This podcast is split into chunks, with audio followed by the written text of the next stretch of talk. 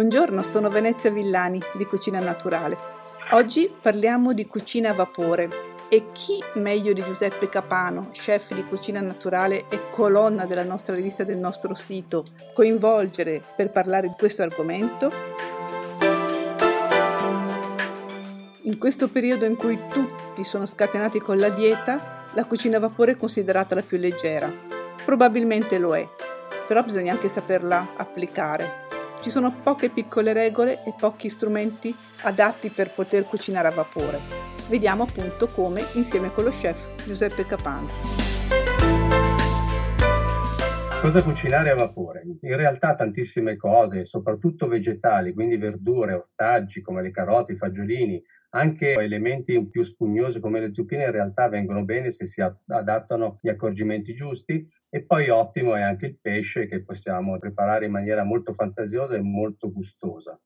Gli strumenti possono essere molteplici, diciamo il più performante è il forno a vapore, eh, oppure c'è la vaporiera, ma se non abbiamo nulla di tutto questo non dobbiamo spaventarci, basta un comune cestello per cuocere a vapore che costa veramente pochissimo, se non abbiamo neanche quello possiamo adattare un colino oppure anche uno scolapasta, basta che non sia di plastica, magari quegli scolapasta di metallo si adattano molto bene alle pentole e consentono di cuocere a vapore in maniera perfetta senza avere strumenti particolari o sofisticati, anche se dobbiamo improvvisare una cottura di questo tipo possiamo farla benissimo con un semplice colino o un semplice scolapasta.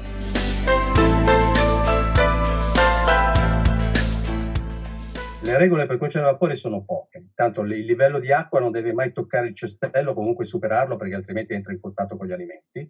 Gli alimenti stessi possibilmente devono essere tagliati in pezzi uguali, eh, di solito si consiglia un taglio piccolo per accelerare la cottura.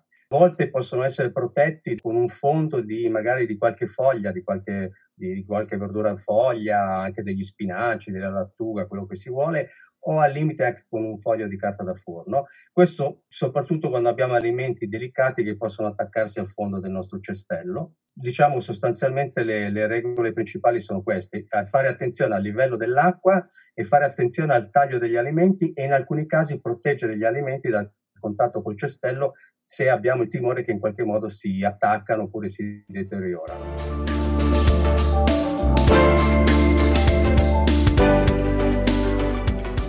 Un'altra cosa molto importante è chiudere in maniera perfetta con il coperchio la nostra pentola, altrimenti la funzione del vapore si perde, diciamo perde potenza, mentre dobbiamo chiudere molto bene, se è il caso mettere di sopra uno strofinaccio oppure della carta stagnola in modo che tutto sia sigillato e il vapore all'interno possa sprigionare la miglior potenza possibile. I tempi di cottura sono veramente molto rapidi. Per delle verdure tagliate a cubetti come carote e patate possono bastare 5-10 minuti a seconda del taglio. Zucchine che sono molto più delicate cuociono veramente in 3-4 minuti se abbiamo scelto un taglio particolarmente sottile, mentre le verdure un po' più articolate possono impiegarci al massimo un quarto d'ora. Lo stesso pesce tagliato a filetti oppure ad anelli se sono dei calamari o seppie ci impiegano al massimo 5-10 minuti, per cui abbiamo dei tempi di cottura molto molto rapidi e un procedimento anche molto facile.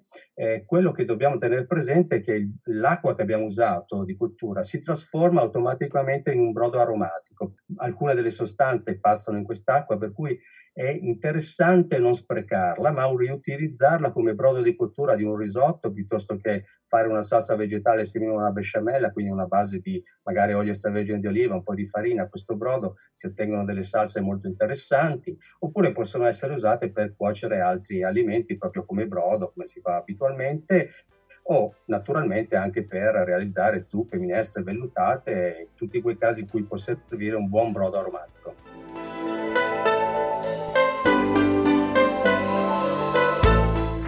Grazie allo chef Capano adesso possiamo andare a tutto vapore e con questo vi ringrazio di averci seguito fino qui e vi do appuntamento al prossimo episodio del podcast di Cucina Naturale.